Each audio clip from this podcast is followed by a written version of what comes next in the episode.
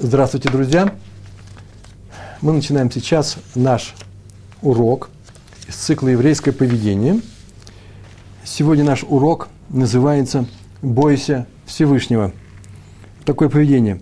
А сама заповедь, о которой мы будем говорить сегодня, о необходимости ее соблюдения, она формулируется таким образом. «Со всем почтением относись к мудрецам Торы, Талмидей Хахамим». Э, недельный раздел Вейтханан. Вторая неделя, второй недельный раздел книги Дворим, последней книги Пятикнижия Хумаш. Обратили внимание, называется «Бойся Всевышнего», а заповедь со всем почтением относись к мудрецам Торы. На эту тему мы сегодня будем говорить, что почтение к мудрецам Торы – это и есть боязнь Всевышнего. Боязнь в хорошем смысле, вернее, в страшном смысле как раз. Э, Юра Шамаем – тот человек, который боится Всевышнего. Не наказание он его боится, хотя и не без этого, а он боится нарушить запрет, не выполнить его постановление. Я всегда на уроках для начинающих говорю таким, привожу такой пример, потому что, может быть, и сейчас среди нас есть совсем начинающие. Человек приходит домой с друзьями и говорит, тихо, тихо. Ему спрашивают, а в чем дело? У меня папа спит в соседней комнате э, отец, я не хочу его разбудить. Он такую фразу говорит, я боюсь его разбудить. А сок ли твоему отцу? Э, старый человек. А что ж ты боишься, что он тебе сделает? Он тебя же не накажет. Нет, он меня не накажет. Я боюсь его разбудить. Вот в этом смысле, только еще на более высоком уровне, мы боимся э, Всевышнего, мы боимся нарушить его запрет. Итак, Паитханан, уважаемые мудрецов, мы сказали, да, все это учится – из стиха э, книги Дворим, 6 глава, 13 стих, 6 э, Рыбаре, 6 глава, 13 стих, 613, Тарек Мецвод, 613 Мецвод. Легко запомнить, да, где это написано. Ну, так случилось, это я не вижу здесь. Ничего случайного нету, но я не хочу обращать внимание на, на это совпадение 6 глава и 13 стих. Это Ашем Элукеха Тира, Всевышнего своего Бога, бойся – так сказал, э, так сказал Муше, передал он э, еврейскому народу. Я так полагаю, что это приказ самого э, Всевышнего. Это Ашем Лукеха Тира. Вы понимаете, как все это устроено? Ашем – это имя Всевышнего. Эт Ашем – родительный падеж, да? управление Всевышнего. Элокеха, своего Бога, Тира, бойся. И об этом как раз учат наши мудрецы, как отсюда можно вывести необходимость очень строго строгого, почтительного отношения к, нашим мудрецам, к мудрецам Торы. Э, об этом написано в трактате, Псахи, трактате Вавилонского Талмуда Псахим, 28, 28, 28 лист, вторая страница. Мы часто об этом говорили.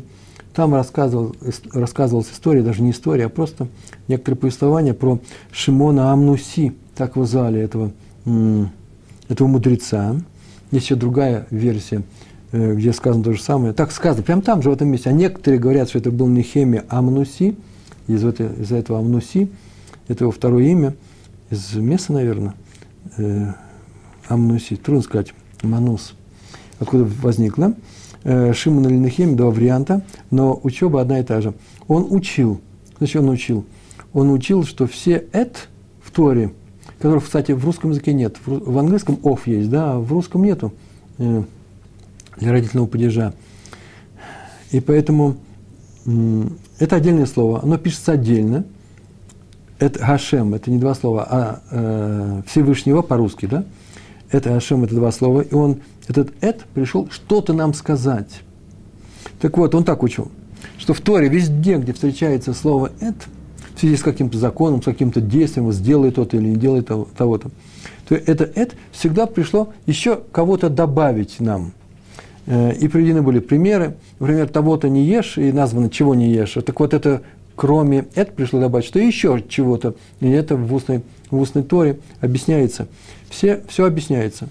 И все-все это он объяснил, все этим, да, так во множественном числе, он объяснил. А мне вот сейчас написали из далекого Закарпатья, что не Амносе, а Амсоне. Я боюсь, что так оно и есть. Ну, теперь я уже так вот сразу не могу. Э, молодцы люди в Закарпатье. Супер. Мне очень нравится. А еще думаю, что-то я такое произношу. Называется Шимон Ам, Га Амсони. Га, а, а, Га Амсони. Легко запомнить, Сони. Да, спасибо большое вам. Э, вот наши друзья есть. Видите, рядом с нами. Рыбари нам нравится, да? Такие, такие люди. Амсони.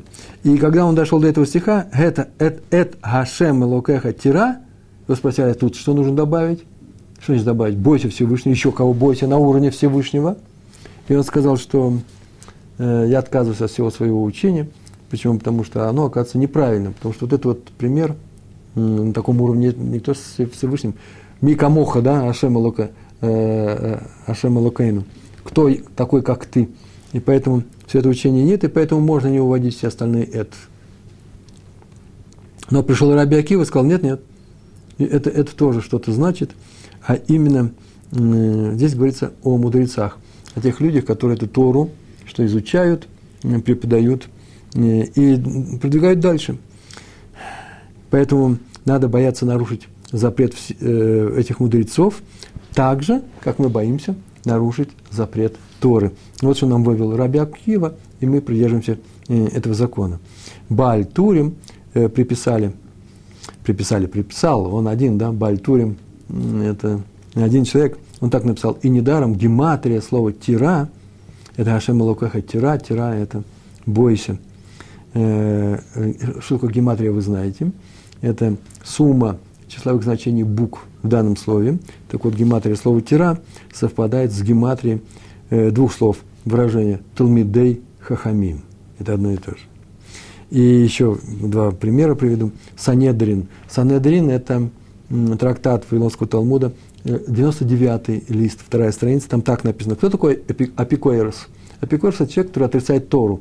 Я не буду говорить про эпикурейцев в Греции, э, от них название взяли, а да, они тоже, наверное, отрицали все, что сказано здесь, неважно. По крайней мере, те из них, кто был близок к еврейской традиции, э, жил рядом с евреями, или вообще даже был еврей, который занялся этим учением корейцев. Но главное, что это пикойрос, это часто значение означает, что тот человек, который отрицает и наличие Всевышнего, и Тору, и так далее, многие, многие вещи.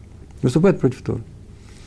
Так вот, и вдруг в Сангере написано, кто такой апикойрос, как его легко объяснить? Так вот ответ такой, тот, кто позорит мудрецов Торы. Э, я так полагаю, что это следствие их мировоззрения, но по этому следствию можно сразу обнаружить, э, кто они такие. И сказано в Сангедрин, у такого человека нет Улам Хаба. Кто позорит мудрецов Торы, того нет Улам Хаба. И в трактате Шаббат, 119 лист, первой страницы, там так написано. Храм был разрушен потому, что в это время позорили мудрецов Торы. Э, позволяли, одни люди позволяли другим и не возражали, что позволяли нехорошо отзываться о мудрецах Торы, и это нам известно с вами, может быть, поэтому храм не восстанавливается. Что такое позорить мудрецов Торы? Сегодня нам, я повторяю, это не, э, это не странное явление, мы часто это видим, в газетах мы это читаем, это очень позорное явление. И оно часто основано не на том, что мы неправильно, э, люди в газете, например, неправильно понимают выражение или высказывание, или э, целое объяснение, дрошу какого-то рава, крупного рава, и проникло в печать, это сказано, вот смотрите, что он говорит, какие э, гадости. Да нет, очень часто выступает вообще против, без всякого объяснения. Вот как в фашистской Германии в газетах э, еще в начале 30-х годов выступали против евреев, огульно их ругая, также здесь часто встречается, огульно ругают и харидимных евреев, просто э, э ортодоксальных евреев, да, и огульно, кстати, в русской прессе тоже часто. Я не против этого, ну, что пишут, то пишут, ну, не, не обижаемся уже на детей. Но знаете, что это вот из этого ряда явления. Это не просто так, мы не должны этим увлекаться, и лучше такой газет держать в доме не, лучше ее не держать в доме. Э, есть такое определение, что такое хаидим. Я недавно я встретил такое определение. Это относится к родителям или нет. Спрашивает меня Алексей, неизвестного мне места, но, Алексей, это относится к родителям, э, э, их надо бояться. Почему? Уважение родителей, там написано, просто бомфраж называется, да?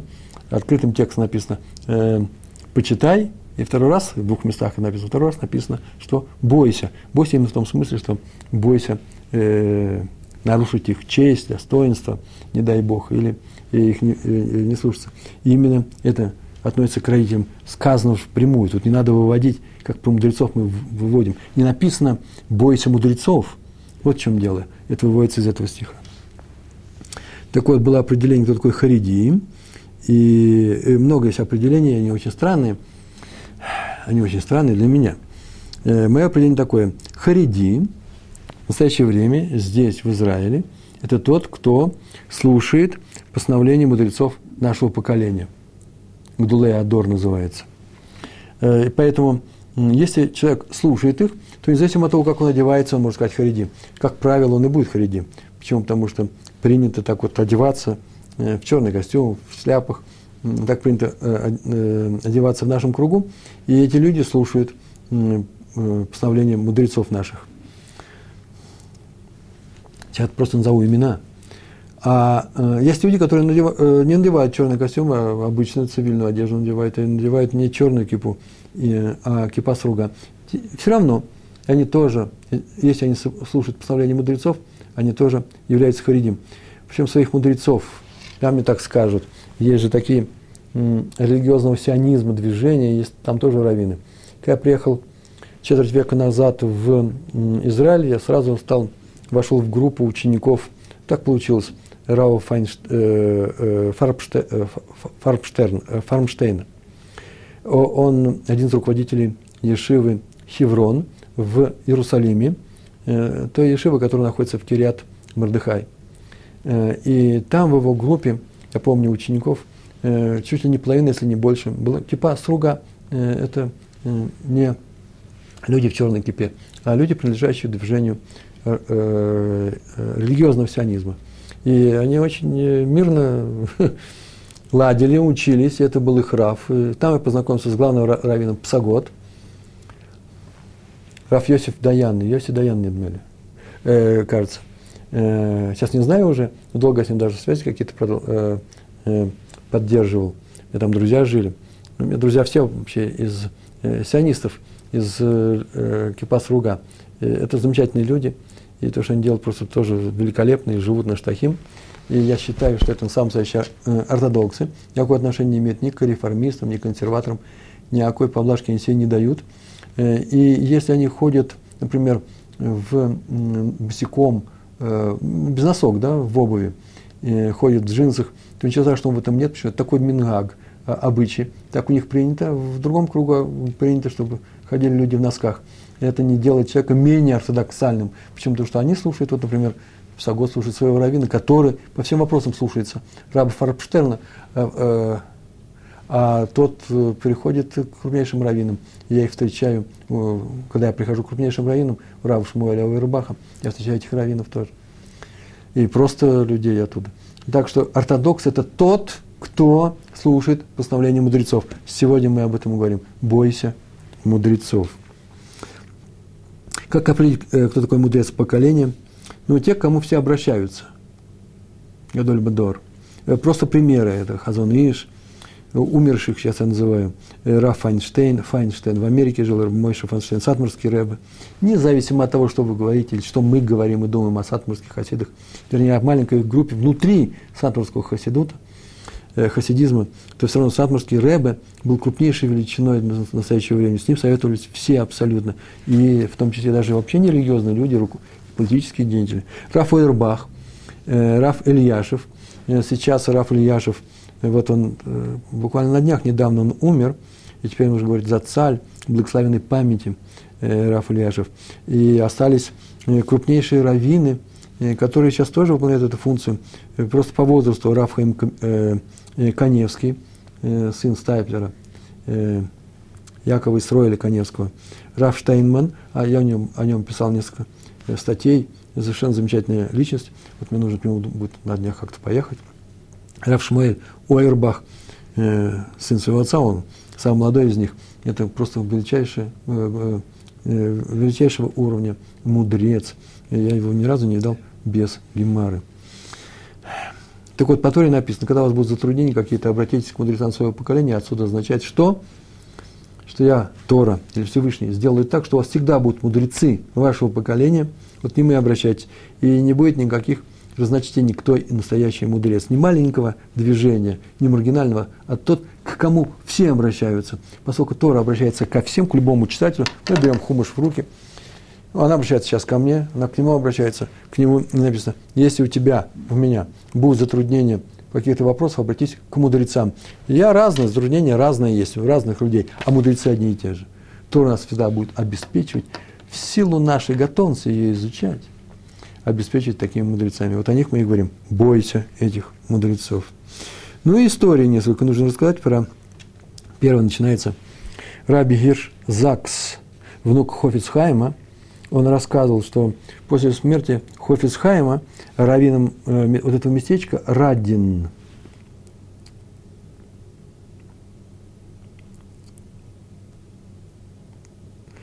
э, растолкуйте приложение стиха «Ему одному служи, его именем клянись». Э, Алексей, Россия, Западная Сибирь. Спасибо большое. Давай вот, я буду, могу э, рассказать, что это за стих такой. Давай немножко держаться вот того, что я приготовил. У нас времени просто катастрофически не хватит. Жалко, если мы с этими четыре больших листа, и еще здесь кое-какие листочки. Э, а эта тема интересная. Может быть, я как-нибудь отвечу на это, на этот вопрос, да? Как объяснить Э, стих «Ему одному служи, его именем клянись». Тут просто есть несколько объяснений очень интересных.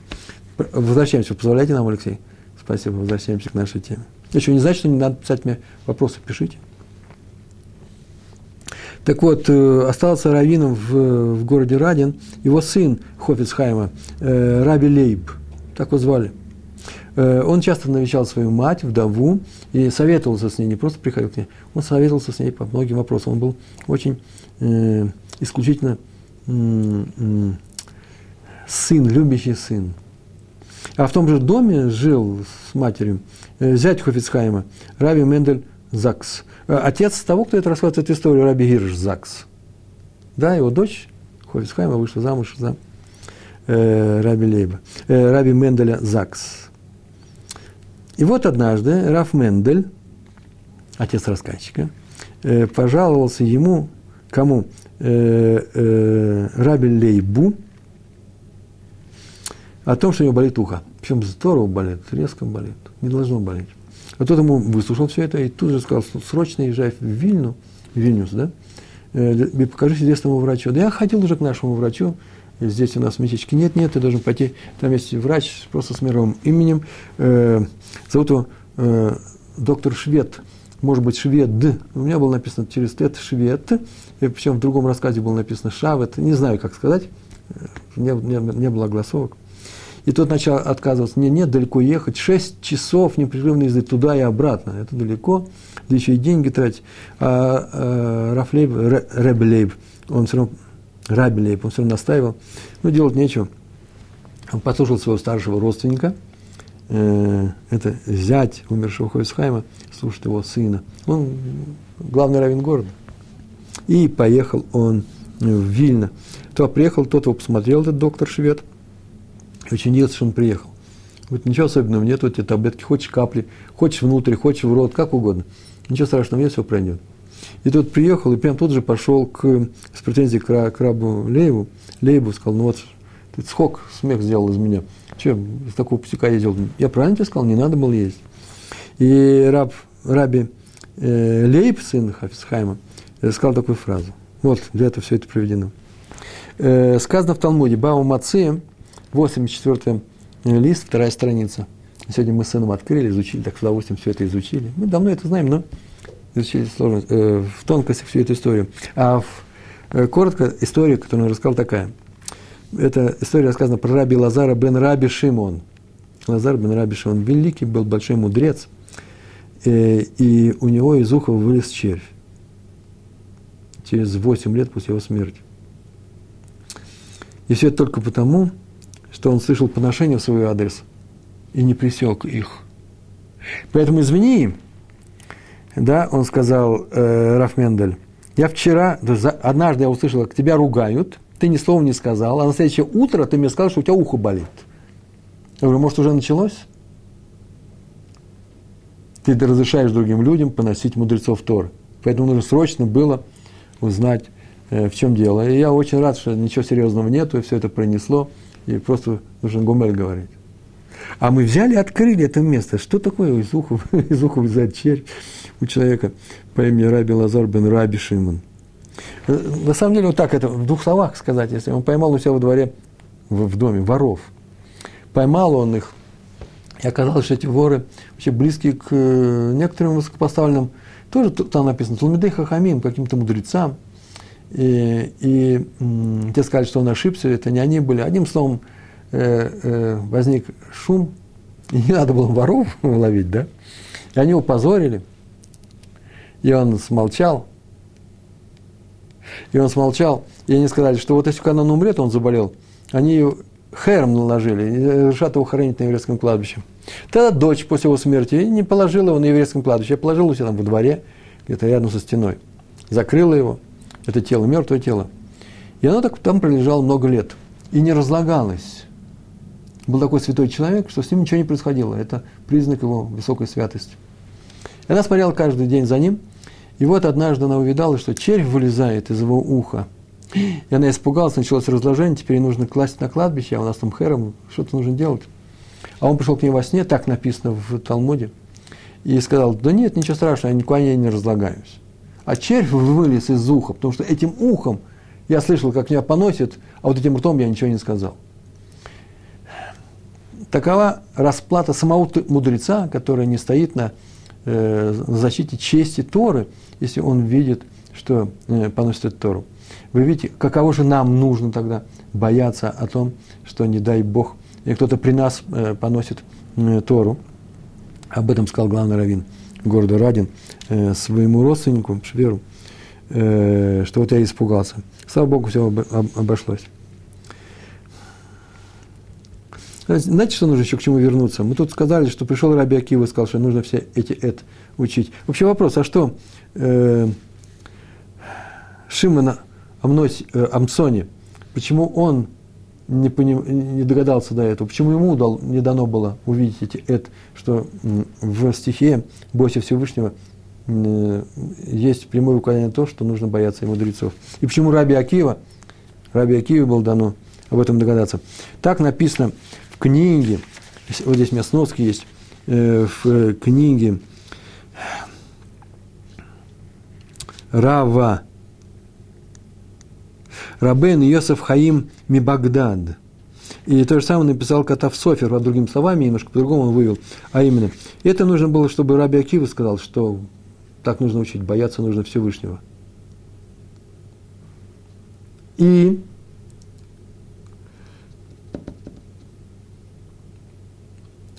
И почему? Потому что 40 лет он не любил мудрецов. Он был не сам по себе, а он был в той среде, где мудрецов не любили, бросал в них камни.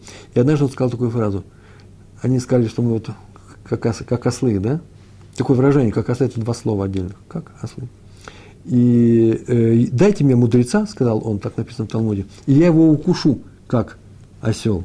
А поэтому ему нужно было догадаться однажды, он начал учиться – и он догадался однажды, что этот «эд» не догадался, так ему с неба было дано, что этот «эд» говорит о том, что и мудрецов бойся, как он же сам стал мудрецом, и поэтому это сказано. А для кого это сказано?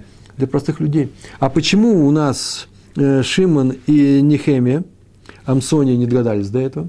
Да потому они не догадались до этого, что они были на очень высоком уровне э, и святости, и мудрости, и для них это было очевидно. А вот для простого человека – и поэтому в Торе не надо указывать даже о том, что э, не надо указывать, и поэтому в Торе не сказано «бойся мудреца», потому что настолько очевидно. Всевышний создал этот мир для Торы, для реализации Торы, поэтому тот, кто ее учит, тот, кто ее продвигает, тот, кто ее развивает, тот, кто делает псак, да, постановление по Торе, это есть само слово Торы, Э, понятно, понятно, что к нему нужно относиться так же. Для него это было очевидно для Шимона Амсони. А вот для Амаарца, для Раби Акивы, который еще не начал учиться, это было не очевидно, поэтому нужно было ему сказать. Э, спрашивает Алексей из Западной Сибири, молодец какой. Извините, я не знаю ваш возраст, но так ничего вы не обиделись. То здорово. То есть поношение мудрецов – это неуважение к Всевышнему, я правильно понял? Изумительно. Поношение мудрецов – это есть поношение Всевышнего – Даже тот, кто говорит так в Паторе, тот, кто говорит, что я мудрецов не люблю, а Всевышнего люблю, никого он не любит, ему будет за, за, там зачтено, что он выступает против Торы. Мудрецов Торы наш. Ну, история, следующая история. Я это рассказал, эту историю Агриз. Вы знаете, что такое, да? Как Агриз? Э, Раби Агаон, да? Раби Исхак Зеев Словечек. Сын Раби Хайма Словечка. Он эту историю рассказал. Он узнал ее от своего отца, Раби Хайма Словечика. История о том, как нельзя обижать э, мудрецов. Ну, понятно, чудесная история. Но за всем за ними скрывается такая простая реальность, такая простая схема, что ее нетрудно увидеть. Раби Йонатан Амбишец и Раби Яков Эмдин были большими оппонентами в одно время, в XIX веке, и был спор на всю Европу очень большой.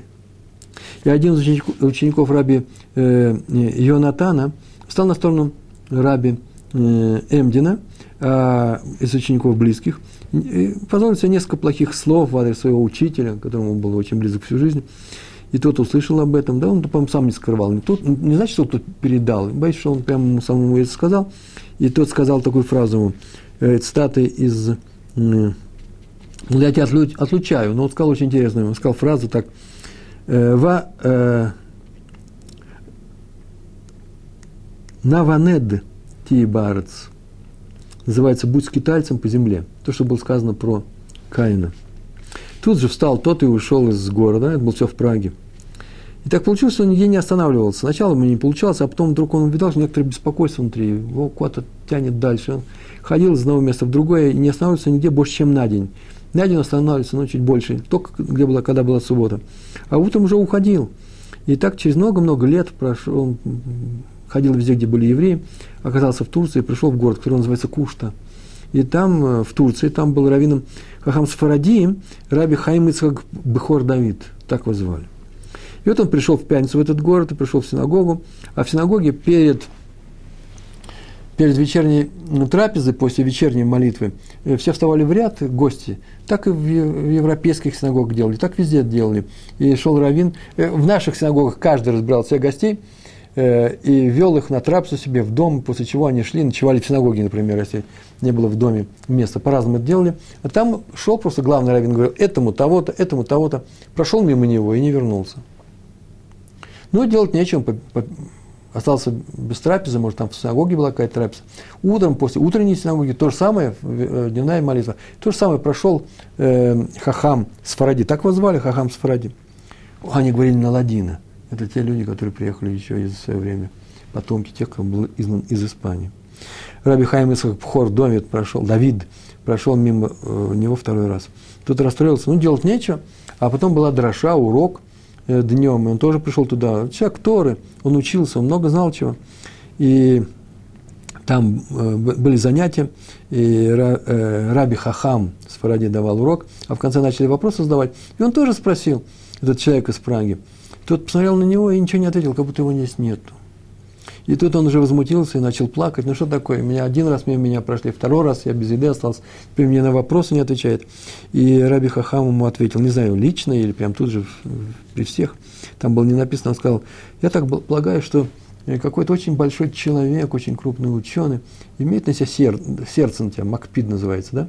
Что-то ты ему сделал. И тот, он настолько уже привык ходить с места на место, что даже забыл об этом.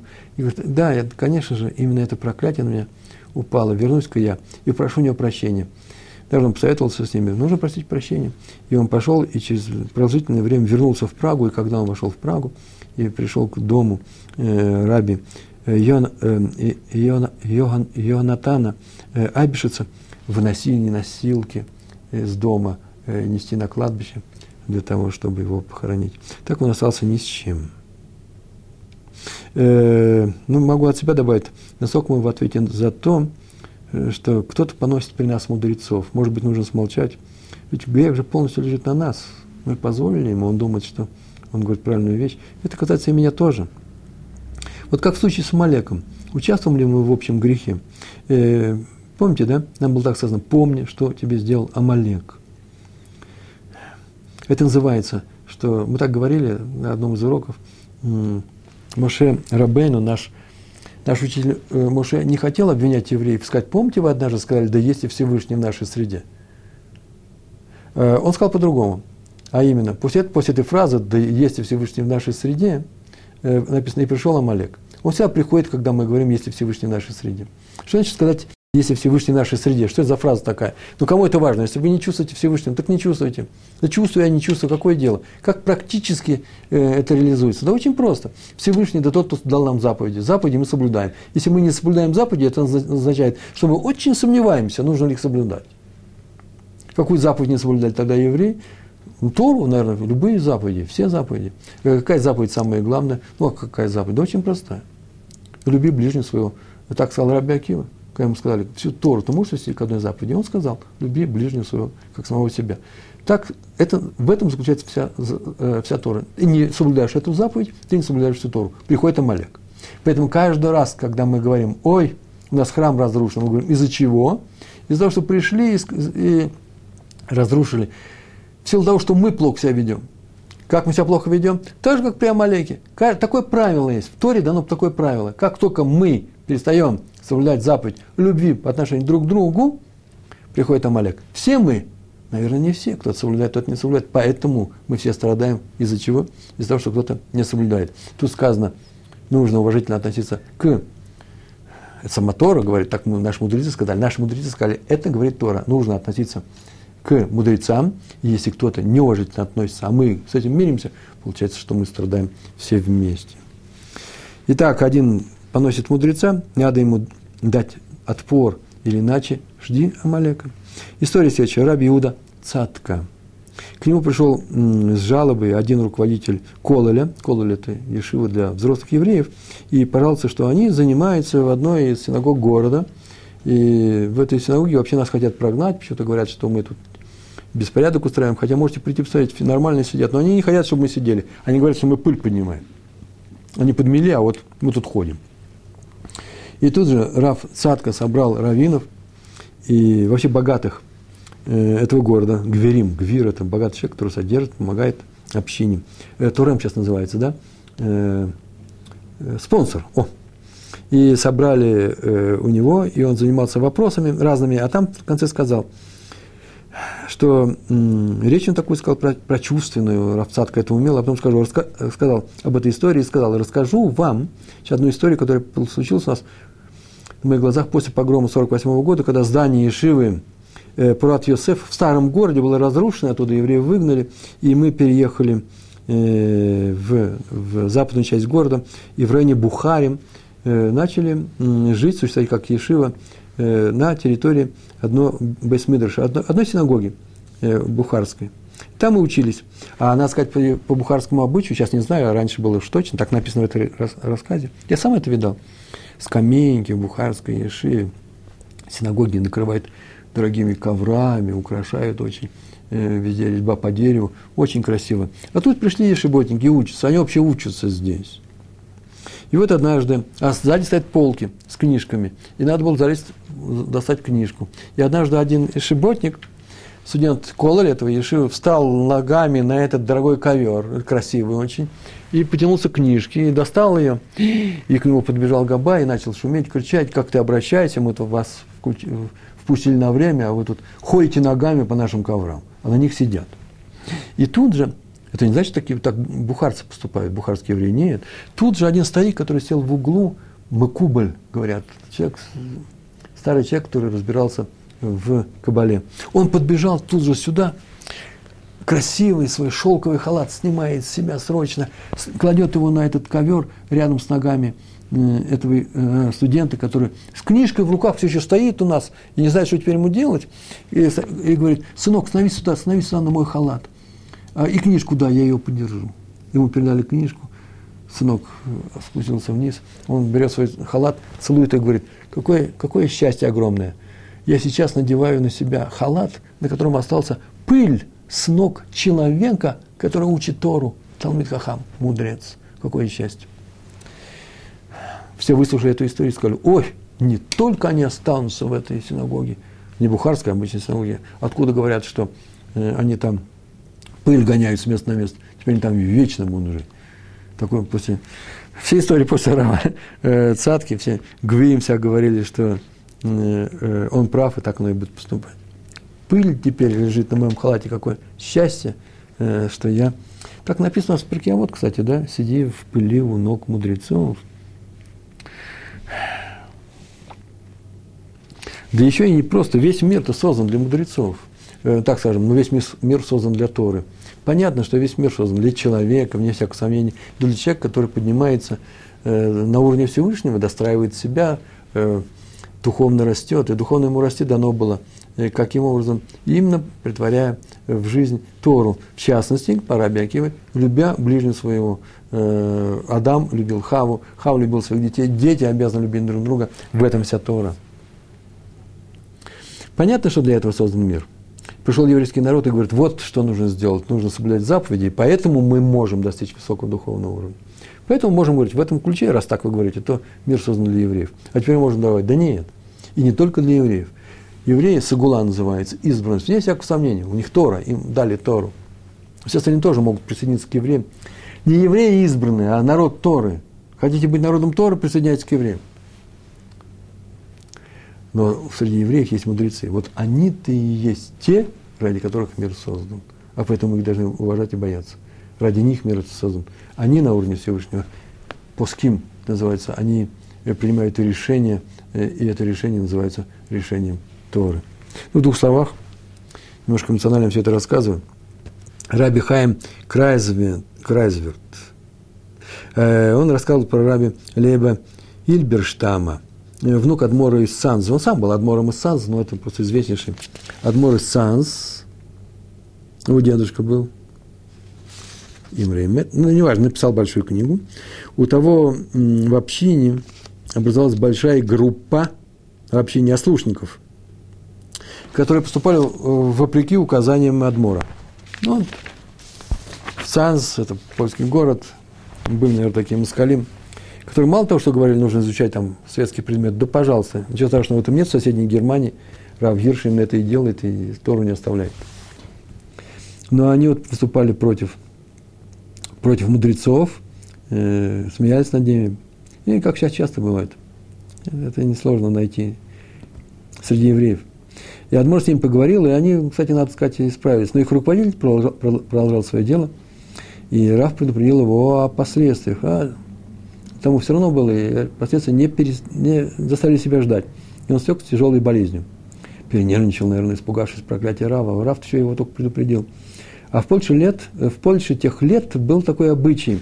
Если человек серьезно заболевал, женщины его дома шли вечером в синагогу, когда там уже никого нет, или просили всех выйти, подходили к Арун Акоидыш, жена, дочери, бабушки, в общем, все женщины из этой семьи открывали Арун Акоидыш и просили Всевышнего, к свитку Тора они обращаются, понятно, что Всевышнему прости, простить его и вернуть ему здоровье, чтобы он не умер. Так они сделали и здесь, они пришли к Всевышнему, и встретили там э, Раби Лейба, э, э, Адмора Санса Гильберштама.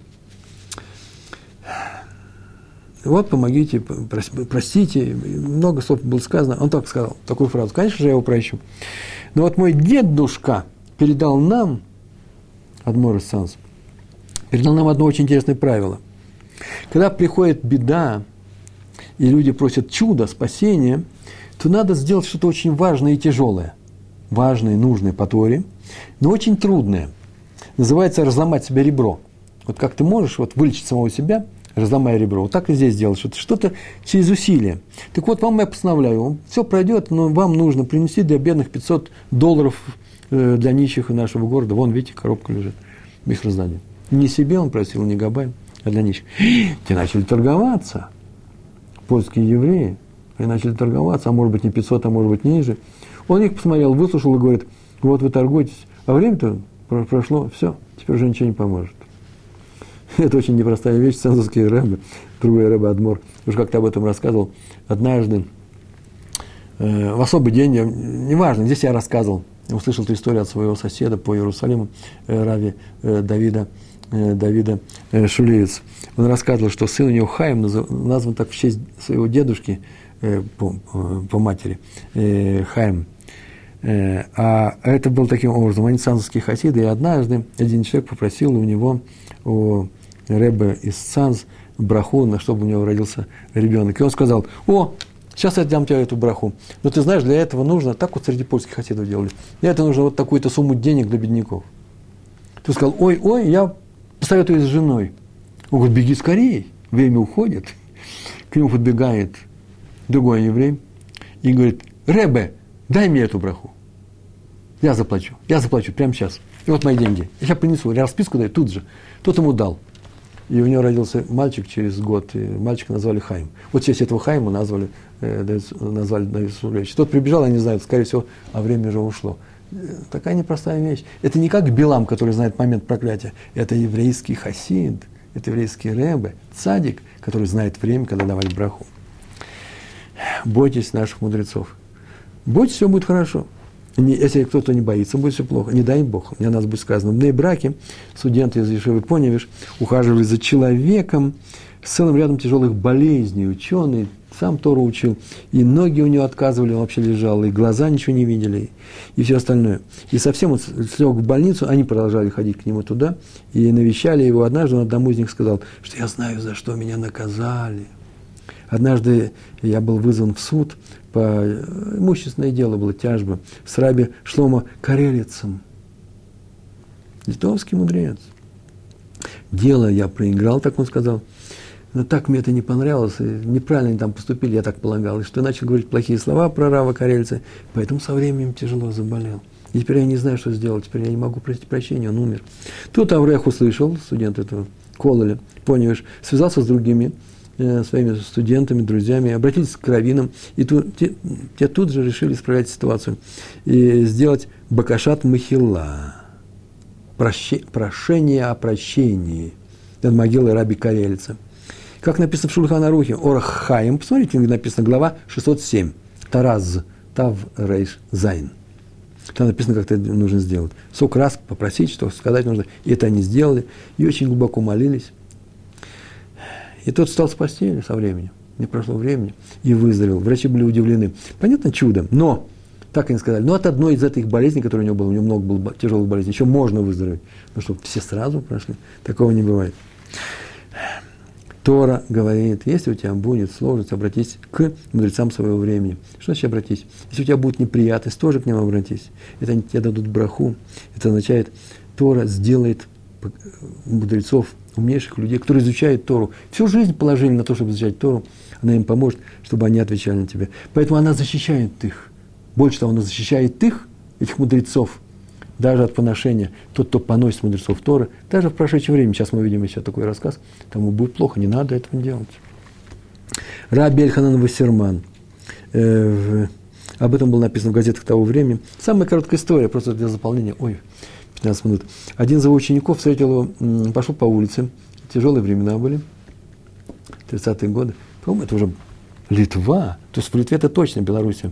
Но это было после революции, до революции. Бундовцы были в Литве после революции. Встретил бундовцев, это все евреи, очень такие эмансипированные, социалисты.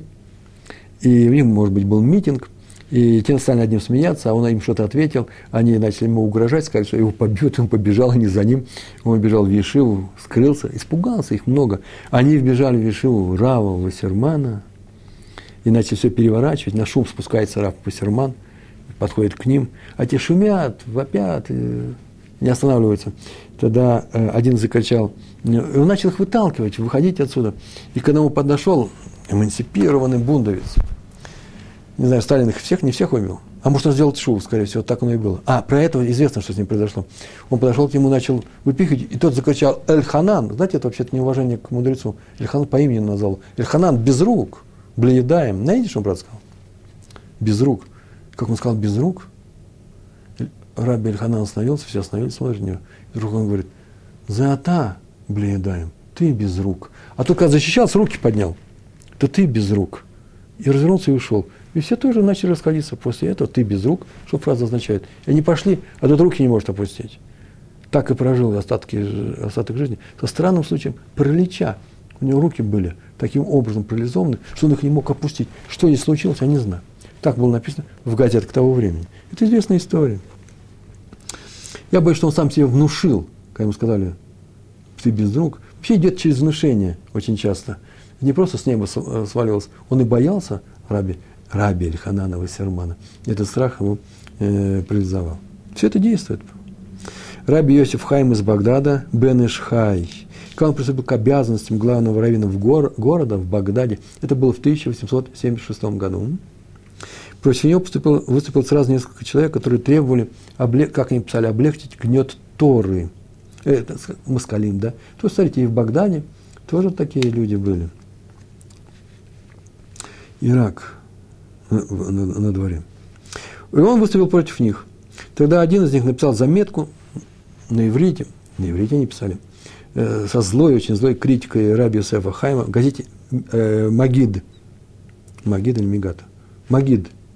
«Магид», газета «Магид», которая выходила, такая общая, общетурецкая газета была на еврейском языке, которая выходила в Иерусалим.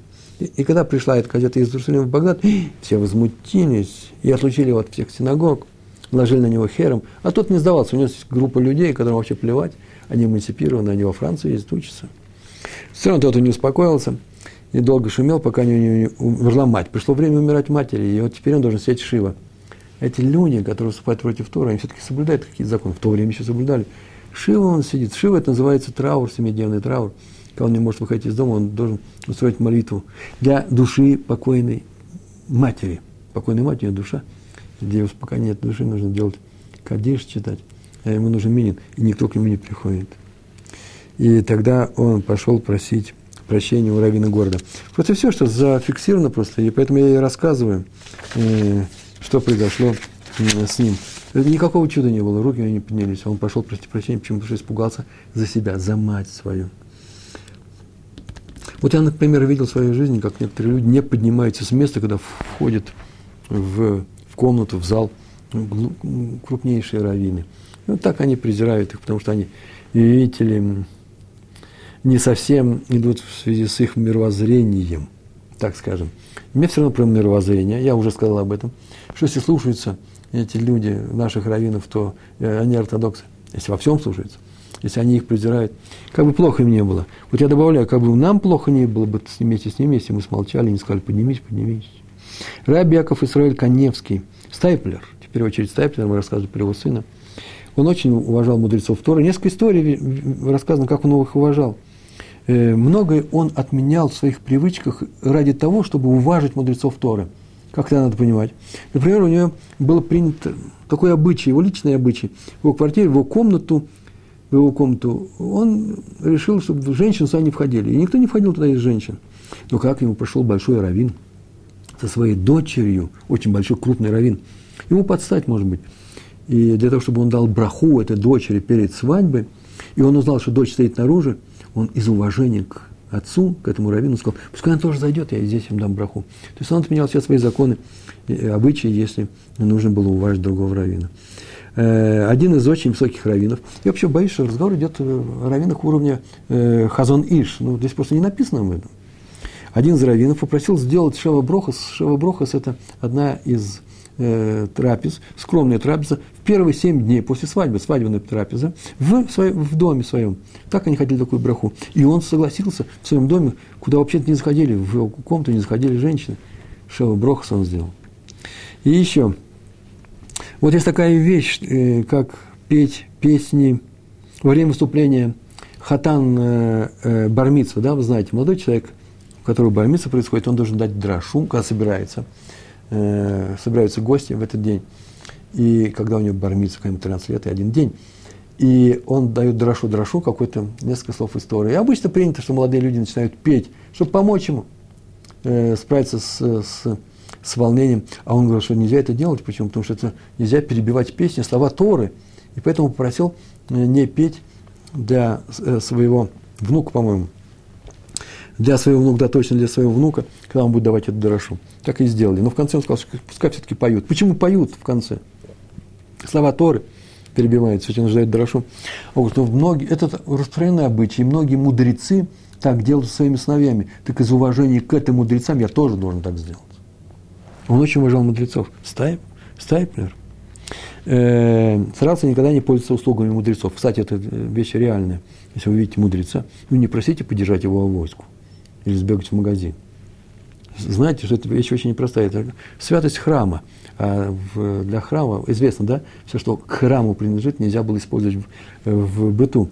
Э, лишь тамеш быталмидей хахамим. Понятно, что сейчас нет такой святости, понятно, что мы можем попросить соседа еще что-то сделать. Но знаете, если у вас сосед, Талмит Хахам, э, просто в, возьмите это в, в размышление, учтите это, что просто так это не делается. Старпер этого никогда не делал. Тем более никого не просил. Он своих сыновей не просил дать ему что-то, еще что-то сделать, потому что они Талмидей Хамим. Он не хотел их использовать в личных целях.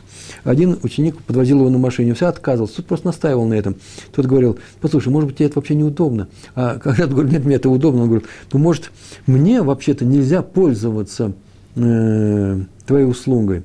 И тот все равно его уговаривал, потому что Талмит Хахам уговаривал его. Я так думаю, что из-за того, что э, он все равно едет ради себя – то почему же не поехать рядом с ним? Он же не из-за меня едет, я же не, его не для себя прошу. Так он поступал с сыновьями и э, внуками э, Талмидем э, Хахамим из уважения к ним.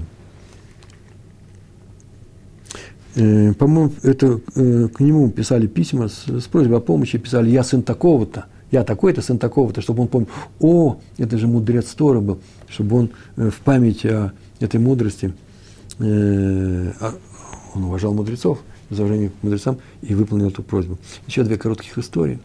Раф Ицхак Шлома. А у меня вообще-то у нас еще целые... Ой-ой-ой. В наше время Талмида, Талмида Хамим есть, и нужно ли их бояться? Понятно, что мы говорим, что можно бояться. А вещь-то непростая.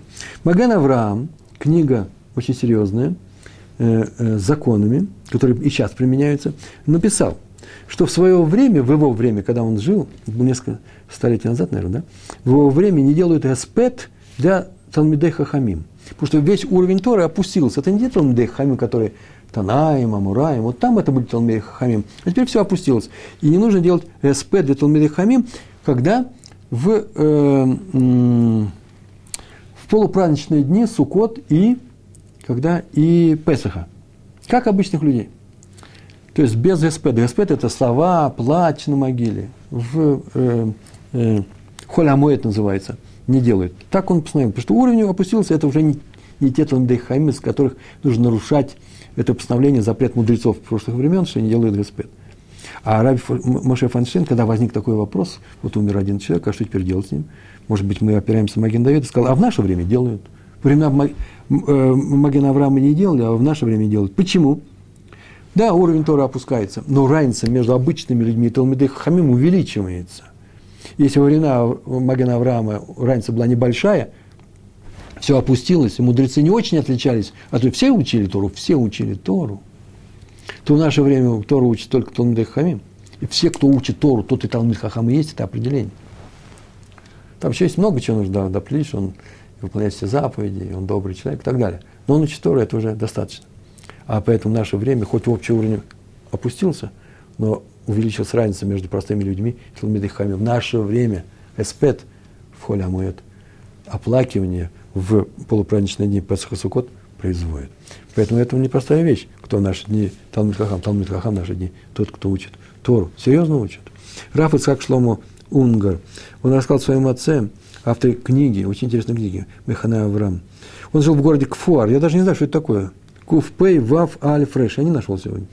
Известный город. Там было 120 еврейских семей. Все владельцы лавок среди гойского города, не еврейского. А 20 лавок семей не соблюдали э, субботу и нарушали ее. Особенно один был ненавистник Торы. В центре города он сделал. Он сделал магазин, открывал, всю субботу работал. И когда выходили в синагоге, проходили мимо, он сидел выхода и курил сигару толстую.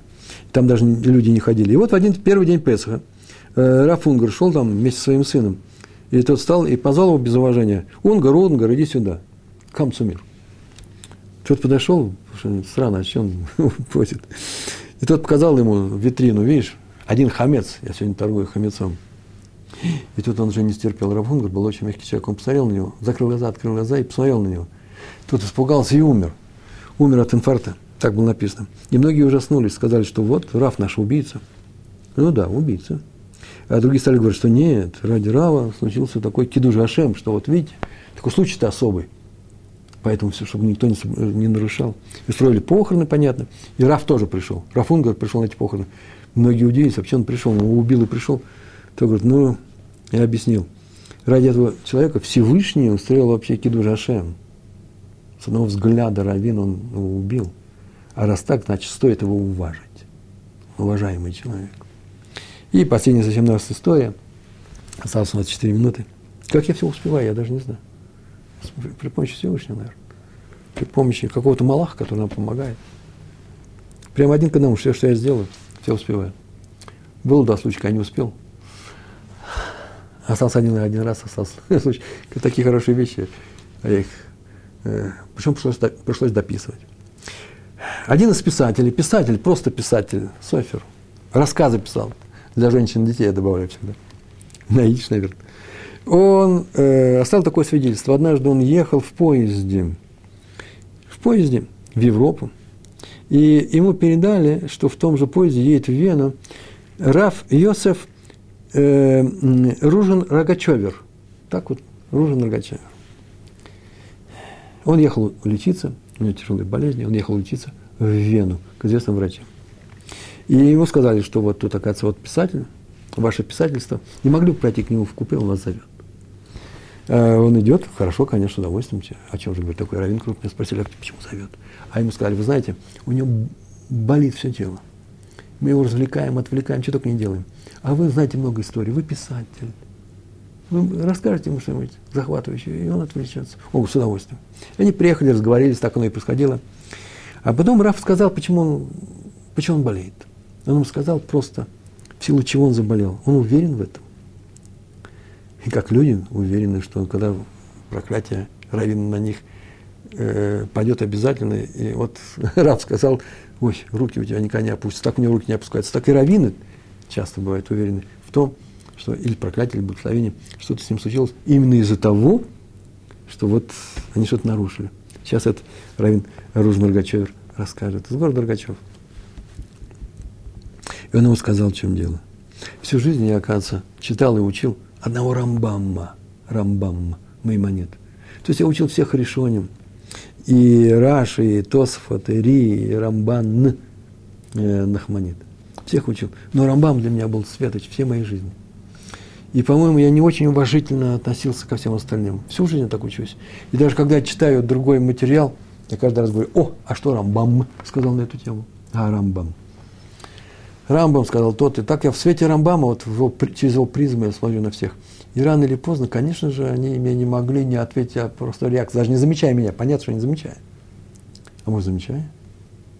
Там бесконечный свет, там бесконечное пространство духовное. Там можно заметить все. И оттуда смотрят на нас и как-то реагируют на нас. А мы живем в центре. Сейчас мы сейчас с вами в центре, на гребне волны, которая называется время. Мы сейчас живые. Нас смотрят очень пристально. Это мои слова, все это мои слова. А он продолжал. Наверное, вот из-за этого, что я неуважительно относился к ним, наверное, поэтому я страдаю всю жизнь, вот последние годы. Я очень болею, мне очень больно. Потом подумал, сказал, ну согласись, что Рамбам стоит того, чтобы ради него страдать. Так он сказал. Я не знаю, сделал ли он полную шу, начал ли он читать Ри, э, э, э, Раши, Тосфот, Рабейну там, ритва и так далее. Читал, конечно, учил, знал наизусть, но он, для него был Рамбам. Что-то необыкновенное. Ради Рамбама можно страдать от ревности других наших, других наших мудрецов. Смотрите, мудрецы живые сейчас. Они сейчас общаются с нами. Мы их сейчас учим. И их проклятие сейчас проклятие. Их боль, наша боль за то, что мы пренебрежительно к ним относимся, она и сейчас – Э, э, работает. Если я читаю Раши, а потом начал читать Тосфот, да не важно, Тосфот здесь не важен, не важно здесь Тосфот. Смотрите, как бы Тосфот не обиделись. Я понимаю, что я немножко утрирую, я понимаю, что мы живем в таком мире, в котором мало кто верит в такие вещи. Эти вещи работают. Всевышний есть. Он требует почитания Торы от нас, ее соблюдения. И в первом пункте, конечно же, любить других, э, своих ближних, других людей. И в этом вся Тора. Он требует от нас чтобы мы ее любили. Как требует? Просто можешь не любить, но та не плачь, та не переживай, та будешь болеть. Ты еврей, который именно своими страданиями искупает свою вину, если ты ее нарушаешь. Ты не почитаешь Тору, будет тебе плохо. Так вот, наши мудрецы – это и есть наша Тора. кто любит мудрецов, тот любит Всевышнего. Так нам э, таков результат нашего урока и нашей жизни. Большое спасибо, всего хорошего. Шалом, шалом.